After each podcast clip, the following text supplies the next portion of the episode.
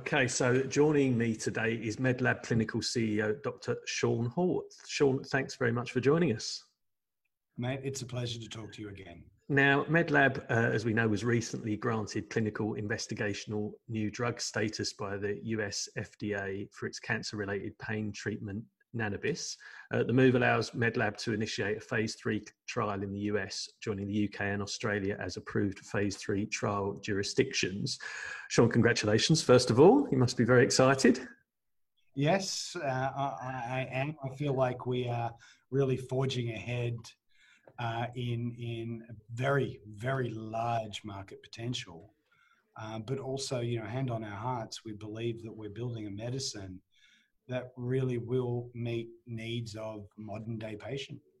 Yeah, I was going to say, could you, for those who are uninitiated, could you just tell us a little bit about NanaBis, um, what it's for, and, and and how it was developed, and all that stuff? Right. Um, cut a long story short, uh, most people wouldn't realize that I lost my brother some time ago uh, to to an oncology event. Right. Uh, it had me rethinking uh, a lot of what I once knew and once held true. Right, it's probably the easiest way to put it. It also um, put me on a plane to the four corners of the world, and uh, in that I was looking at that point for alternative treatments, whether that was in seizure control, whether that was in in, in uh, alleviating pain. Ultimately, what I was looking for was something to try and beat the cancer. Uh, as it so happens, Alex passed, and that was uh, just over a decade ago.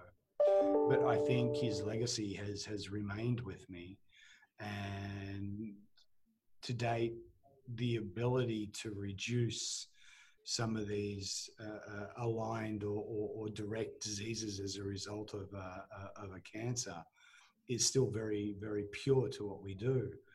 Um, a long time ago, I got introduced to the work by GWP, uh, early days in their Sativex program. It was in, it really interesting. I thought the early work really did show promise. Uh, I was surprised that there was no one else in that game, right? And I get it, you know, World Optics was this was a naughty, naughty thing to be playing with, right? And social stigma was you want to do what with what? Dope, right? You can't do stuff like that. Um, so yeah, most people don't know the net result of that is we were the first uh, uh, uh commercial entity in Australia to be given a research license uh, into cannabis, and uh, we got a good feel on it. We we got a very good feel on what's wrong with a lot of the stuff that's being grown. Um, for the record, I'm not a believer in the entourage effect, right? Um, I, I, think when you come down to developing a drug, or sorry, a pharmaceutical, if I may, um, you know, you really have certain rigors that you've got to marry up to in order to be able to clip that docket at the end of the day. And obviously they're very diverse, but the, the first one is, is being able to characterize and articulate exactly what is in your product and why all those components are in there at that dose level that is consistent batch on batch on batch on batch mm. um, really rules out optionality of doing let's say a whole plant or some type of uh, uh, uh, arbitrary entourage affected in cannabis. So we went down the route of building a true medicine. They don't.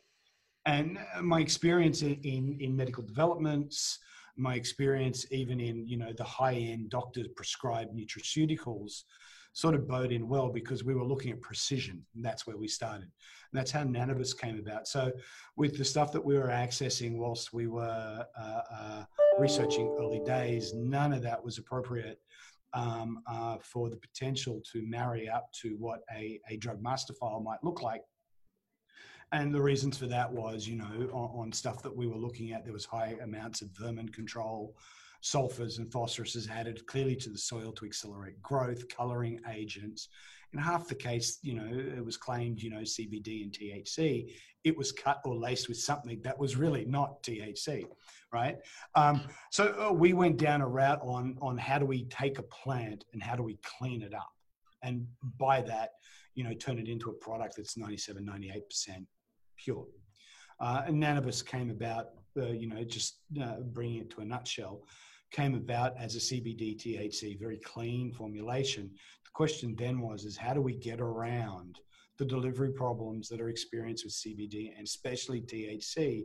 Because the medical uh, uh, uh, literature is awash that THC by mouth is just not bioavailable. um, you know, I think it totes six to eight percent best case, right? And, and and we had the delivery platform that we were building in parallel. We were actually building it for another drug. We uh, refocused our efforts and looked at deploying it into into NanaBis to bring about a, a, better bioavailability profile and subsequently a better safety profile for the patient, right? Because in this, uh, we started arguing that NanaBis has uh, a potential in pain management. And then as we went through the clinical trial process, we really did a laser focus down into uh, cancer bone pain. And to date, they've been our best responders. Um, so early data in that, uh, in the clinical setting was really, really good. We announced that back in March last year. Bad time to announce clinical result considering the epidemic of COVID was right on uh, our doorstep. Um, so for some people that got missed and, you know, they're still hearing the story first time. Um, but what we've done is we've continued to grow it through a, a trials program uh, and we've uh, maintained a very strong working relationship with the FDA, which is really good. So here we are now uh, on the verge of going into uh, global phase three trials, which will see Australia uh, join the UK and the US, around about 360 patients. Uh, it is an aggressive protocol. Uh, the protocol has been done before. In fact, it's been used in a drug called tapentadol. Um, but we will come to you know binary outcomes that we believe will prove our prior work.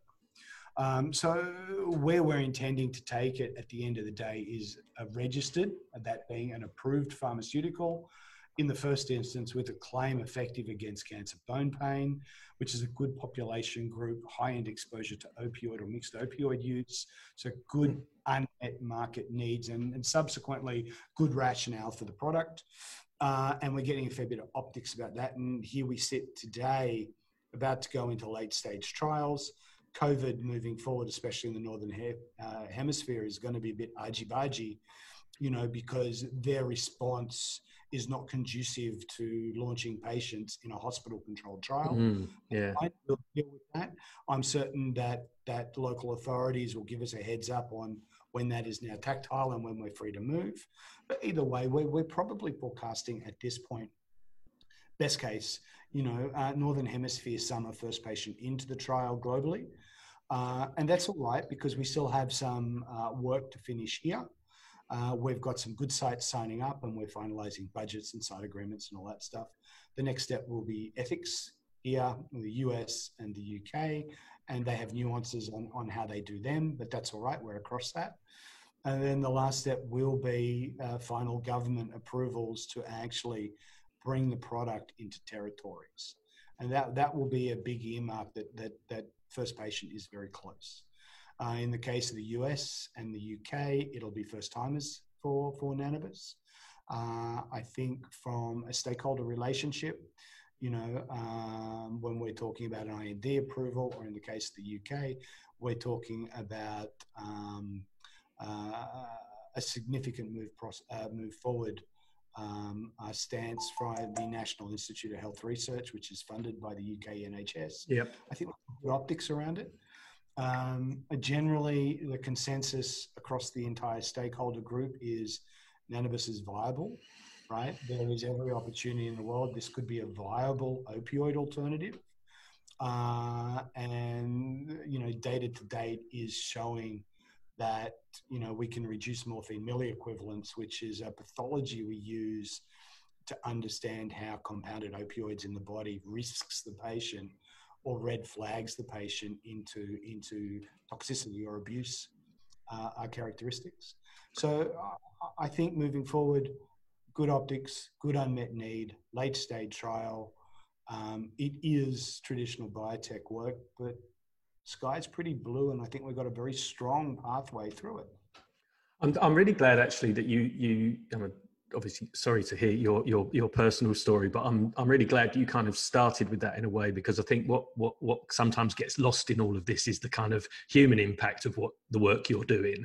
Um, and I think you know anybody who's lost somebody to cancer, especially if they're if they're suffering you know extreme pain, would kind of know the know the misery of of that. So so so I think it's really I think it's really good that we kind of always keep that front of mind that this is important work that's going to make a massive difference to, to people's lives. You, have kind of answered about two or three of my, my, my questions in one, which is brilliant. I, I, I love I, I, love interviewing Sean for that for that reason. Um, but but my, my question um, in terms of understand the process and, and, and the clinical trials and everything that's got to happen between now and the moment when patients can be prescribed NanaBis. Have you got a sort of timeline in mind? You, you, is that sort of early 2022 or what, what, what do you think? Right. Yeah, still forecasting a 2021 play. Right. Uh, our optics, uh, and a lot will be predicated on on on the vaccine rollout, I dare say. Yes. Uh, and the general acceptance of that is probably uh, a mid to late summer northern hemisphere time this year. First patient in. Whether we let Australia go off ahead of that, I don't know yet. Um, uh, and uh, we'll get to that as we get a little bit closer. But we have uh, clinical teams dispersed now around the world. Some of those installations are just being finished. Uh, we've got new medical monitors on specifically for, for, for NanaBis who are heavily into the books, getting up to speed to make sure they can support you know local clinics local hospitals local doctors and patients in those areas from specifically a, a trial medical monitoring uh, uh, position. So we've still got a little bit of work to do but yeah optics around it. If you want to put a dart on the dartboard let's say late july early august all things being considered uh, it is an aggressive timetable. Right. but traditionally that's how we've operated and i have confidence in my team that providing the macros really don't come into play, we'll probably hit pretty close to that mark. Okay, great.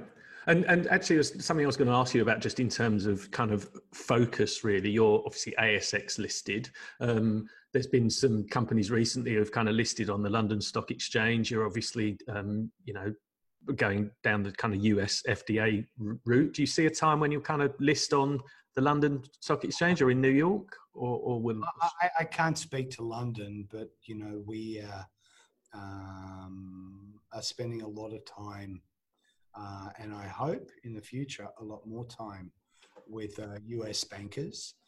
Um, I'm not saying we're going to go to Nasdaq. You know that decision hasn't been rendered, but we do appreciate that US is the biotech capital of the world. And at some point, in some way, we need some level of presence there. Uh, I'm not saying the ASX is good or bad. I'm just saying the market and subsequently the market for this drug from a, from a patient point of view is the US. So I think moving forward, one should expect uh, a, a, lot more optics from the company centralized around the US. I mean, uh, all, all the hallmarks, pardon the pun, all the hallmarks there, right? FDA play. Last year, we announced uh, we were we were doing something with Jefferies, um, and I'd like to think that moving forward, um, uh, that the U, the US, New York in particular, becomes a more constant piece in our outlook and part of our execution plan. And talking of um, US US deals, I know when the Jazz Pharmaceuticals um, announcement was made that they'd, they'd bought GW for for seven point two billion. Um, you you were very quick to kind of hail that as a sort of validation of your own strategy to you know in terms of pursuing the drug approval pathway rather than over the counter products. Will that always be the plan, or or do you see a time when you might go down the OTC route alongside what you're currently doing? There's there's a fair bit to unpack there. I think the Jazz G Dub bid really did highlight that there is a different market segment that is valid and it is real. And from the quantums that are being thrown around, trumps anything from that unregulated or adult use space. Uh, in my world, it really does highlight that traditional relationship between a biotech and a pharma right? And no disrespect to Jazz, Jazz isn't the biggest pharma on the block, right? Um, but in biotech world, we predicate ourselves on taking on the early risk, all right, marginalizing the risk, showing evidence and a runway in our asset, uh, in this case, NanaBis, and trying to do trade deals with uh, a bigger, more sophisticated, more disciplined brother. So I think again, I take my hat off to them. GW has blazed the way. Uh, I think they've done good work, and subsequently that bid price, I think, is amazing considering they've only had one drug, right, federally approved in the US, very narrow claim, and what, circa 530 million dollars in sales in 12 months, right? So you kind of get what the multiples look like, but it does provide a model, a model that has been validated, and a model recently that's been done to all investors out there who are going, well I hear of SAS and, you know, transactional movements of I sold one more bottle or companies swinging left to right to find the next deregulated market. I think it, it puts a lot of strength in the fact that the drug development pathway is still as strong as ever. It's not all about COVID, which is where media has had us in the past 12 months. Uh, and the quantums are staggering if you get it right. And that's a big if. As for the OTC route, OTC can mean different things to different people. Um, we have uh, a NanaBis like uh, uh, pharmaceutical asset called Nano CBD. It's a Xerox in every way, with the exception that there's no THC in the model. And we are looking putting that down the OTC RX route. So you'd be aware recently we had a gazetting that changed uh, uh, the national poisons scheme as it relates to CBD and it provides for a Schedule 3 category. I think most people fail to miss that your drug is not a Schedule 3 until the drug has been approved by the TGA and the TGA make the determination on the schedule. But we are uh, uh, doing a number of things at the moment to escalate, hmm, fast track, if you would, mm-hmm. depending on you know, where the agency sits, nano CBD into that potential Schedule 3 pharmacy only medicine. As for general uh, uh, adult use, recreation use, unregulated use, call it what you will, over the counter things that we we experience, let's say in certain states in the US, um, that's not our bag. Mm. Uh, mm.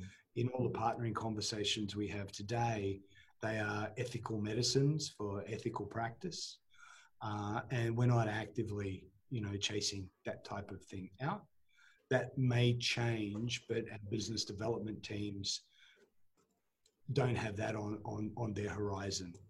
So I, I, think it's safe to say that, you know, as a biotech, we build medicines.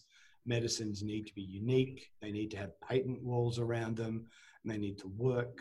Everything the company is geared for is partnering in medicines. And I would expect you're going to see something very meaningful from us shortly. Okay. Without well, getting, sorry, go on without getting too deep into it. Okay. Um, a couple of thoughts on that. Just going back to um, GW for a second, you mentioned that they've got, you know, I think it's Epidiolex is is the the um, the treatment that they have, the product they have for children with severe epilepsy. I know they're working on other other kind of candidates, multiple sclerosis, autism, schizophrenia. I don't, but I don't think they've got any cancer pain um, product in the market. If, do you think that that's where you'll continue to put your focus, or will you look to develop kind of products for other indications too? So, GW did have a cancer oh, pain oh, okay. CBTHC. It was called Sativex, right? And you can backtrack the literature; it's public. Sativex failed at FDA. Um, right. Sativex though has I'd need to double check if it's still conditional or, or provisional approval here and in some places in Europe, but they never got cancer pain on the docket. They got uh, uh, it's MS, isn't it? As it yeah. relates to sclerosis, yes. correct? Yeah, right. Um, so that's one thing. Uh, I think that that bodes well for us because you know, as a comparator, especially the New York guys will go, okay, Sativex failed. It's in public. What is it you've learned from that that you're going to avoid taking NanaBis through the gates, right? And that's that's a whole set of questions and answers unto itself. But there has been some good learnings there. I think when you look at us and you look at our R and D program, for those who know oncology, you could argue that every one of our program is an oncology play.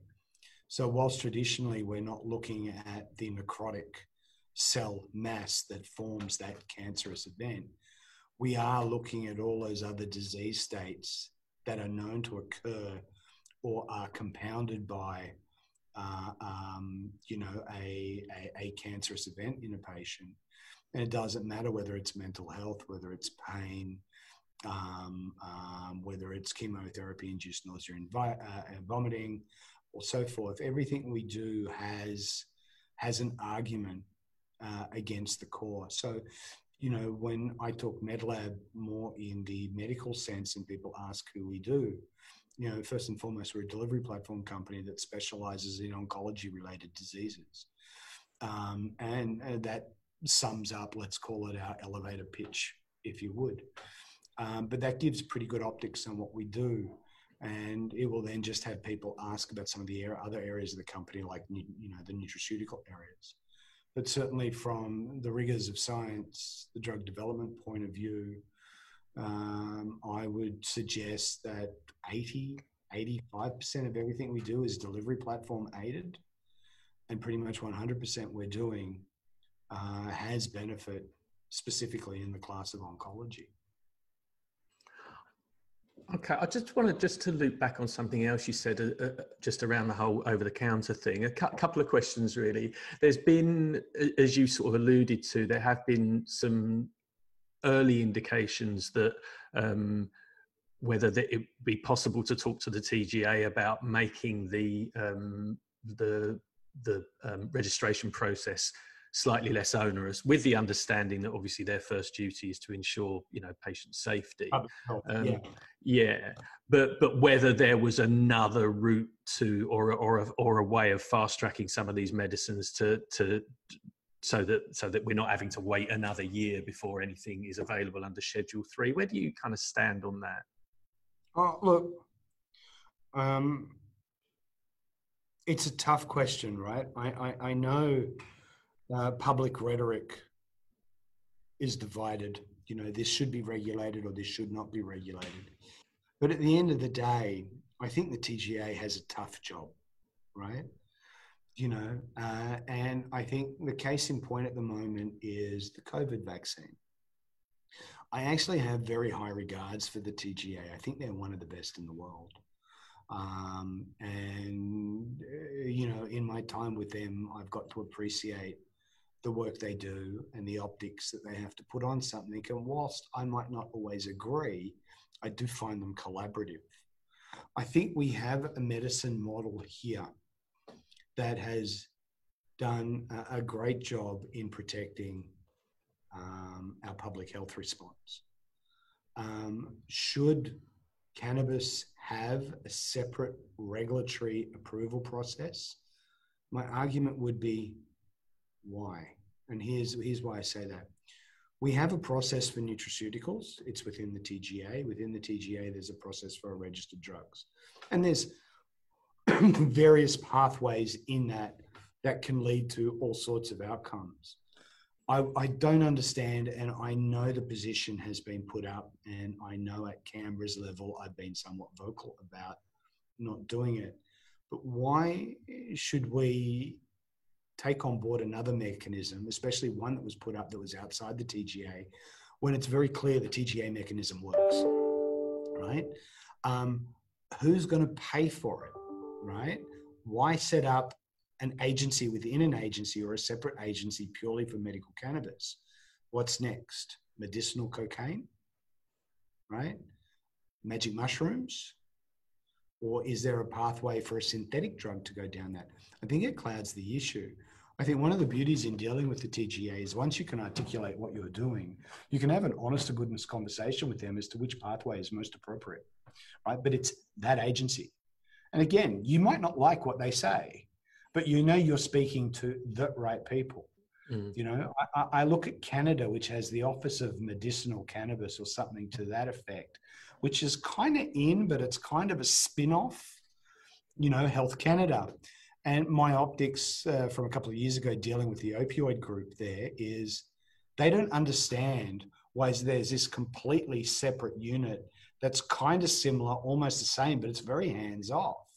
And there's two different standards. You know, Martin, here's the way I look at it. It doesn't matter whether it's a nutraceutical, it's a food, it's a cannabinoid, or it's a drug. If the purpose is for you to some way absorb, metabolize it, and it's to give you a health benefit, then my preference is, is you have one regulator across the top of it. So at some point you can get some standardization in process, right? Um, and I look, I know that opinion is probably not going to be liked by most, but it's an honest answer to an honest question. I would hate to see us go down the deregulated line because the first thing I'm going to question uh, is what is it our patients are taking? How does that work with other medications? And at the end of the day, when it doesn't work and patients are liable to sue a doctor for you know malpractice or whatever, that line gets really fuzzy and where does responsibility lie?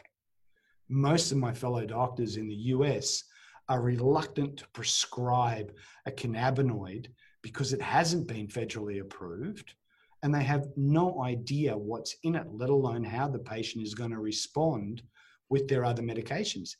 Long story short, they're scared on getting sued. If our job is to promote health policy and, and good medicine, and bear in mind, we have socialized medicine in this country, then we need to make things as simple as possible and standardize the response one company to the next, one product to the next. So there is no confusion in what we're about to do. Uh, so I'm glad you mentioned that because that's a nice segue into into. Um, I wanted to get your take on what you made of all the kind of coverage around OTC medicine um, a couple of weeks ago, and um, it, it, felt at times that the the, the industry didn't necessarily um, go out of its way to put people right in terms of managing expectations around being able to walk into a pharmacy and and, and get CBD over the counter. Um, do we kind of have a have a sort of duty of care, if you like, to to kind of manage expectations and explain that there there's there's a process and that we're still probably 12 to 18 months away from from that being the case? I think we do. I, you know, I know of doctors and pharmacists here that get inundated with patients saying, "But it's over the counter. The media told me I can get it now, right?" And I'm not having a slang off at any one group, mm. but I, I think there is a general confusion in the public, and that does need to be addressed, right? Um, I think when you look at health, especially health as it relates around you know, pediatric seizures, uh, pain, especially in the elderly and so forth, it can get really emotional very quick. Mm. And so you speak of duty of care. I think when I think of those type of patient cohorts and their their direct support line, i.e., families, I think the right information to the right people that they can then make up their own mind as to what they want to do with it is probably more helpful than uh, a five second news blast that on the surface could be misaligned to really what's happening, you know, mm-hmm. out there. At the end of the day, let's be honest, right? A doctor can prescribe a cannabinoid, THC, no THC, whatever it is, here and now under the SAS system. I think under Federal Minister Hunt and his uh, stakeholders through through state health, they have done a remarkable job on expediting that SAS process. You know, we find that specialists are getting approvals inside of three hours, general GPs, 24, maybe 48 hours at tops, unless there's a, a, a glaring uh, um, uh, black mark that needs to be addressed. So, can patients ethically access a cannabinoid based on real benefit here and now? Yes. The downside is, is they're not approved. Doctors are still cautious, um, and there's no copay, right? So if all those boxes are to line up and, and we systematically want to check them, then we have a drug approval framework, right? Drug approval framework is a prerequisite moving into to PBAC for for uh, patient copay or health fund copay or Medicare, whatever it is. Uh, I, I, think that all works. I think to the general community, they need to understand that, realize that their healthcare professionals are trying to make the best choice for them in light of the information they have. It's a very good point, actually. uh, not one I'd really thought of, but just that that thing about you know things get emotional very quickly because you're talking about people who are who are looking for relief from you know pain or, or other you know conditions that are you know affecting their lives quite deeply and, and families and, and everything else. Yeah, that's a, I think that's a very very good point. Um, finally, I, I always like to do this, even though it's almost impossible to make predictions in a post-COVID world. What do you what do you see in 2021 for the industry? Where do you think we'll kind of be this time next year? Um, a bit of crystal ball gazing to finish off with. I think from a, a, cannabis industry perspective, you're going to see a greater divide between those who are going to play in that unregulated, unsubstantiated markets versus those that really are starting to forge ahead on a, a proper research driven drug investigation model.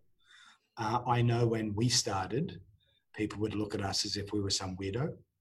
Um, and in saying that now, I can think of three or four Aussie companies that again take my hat off to right they they've jumped into yes we are going to make an approved uh, pharmaceutical product here.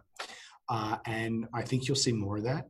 My optics from the us is a regulatory play right? Uh, now has a lot of credence. We'll see a divide in that market as well. From our perspective looking at 2021 you'll see NanaBis go into the us into the uk You'll see first patient in in the trial. There'll be progression updates in other works that we're doing around that. Um, and we will continue doing uh, our medical education and our key opinion leader of development as it's aligned to the ultimate goal, which is drug registration models. Um, there is talk that in the US in particular, Biden might make good on a, proper, uh, a proposition of deregulating cannabinoids. Maybe that happens. Maybe that happen. Maybe that doesn't happen. I mean, a politician making a promise, you know, go figure. Um, but my optics on that is, if cannabis really has the potential to mitigate disease response, whether it's regulated or deregulated makes no difference. You need to get that vetted. You need to be approved. Hand on your heart, you talk about what the product can do.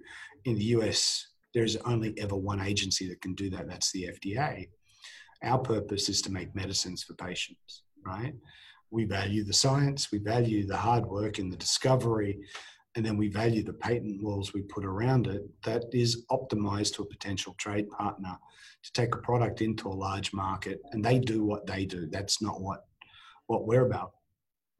But it produces a revenue tail for us uh, at the same time gives us comfort in that we've provided a much needed medicine that's going to do the right thing by the patient and give the doctor every confidence in its ability to be prescribed with or without other medication right? So I, I think you'll see a divide. The, the regulatory pathway is very real. Um, as I said, Jazz G Dub just showed us that. I got a funny feeling you'll see more people try jump into that. Capabilities, it's a different conversation. We'll assess that in time. Sean, always great to chat. Thanks very much for taking the time. Cheers. Cheers, mate. You after yourself. Thanks, Take care.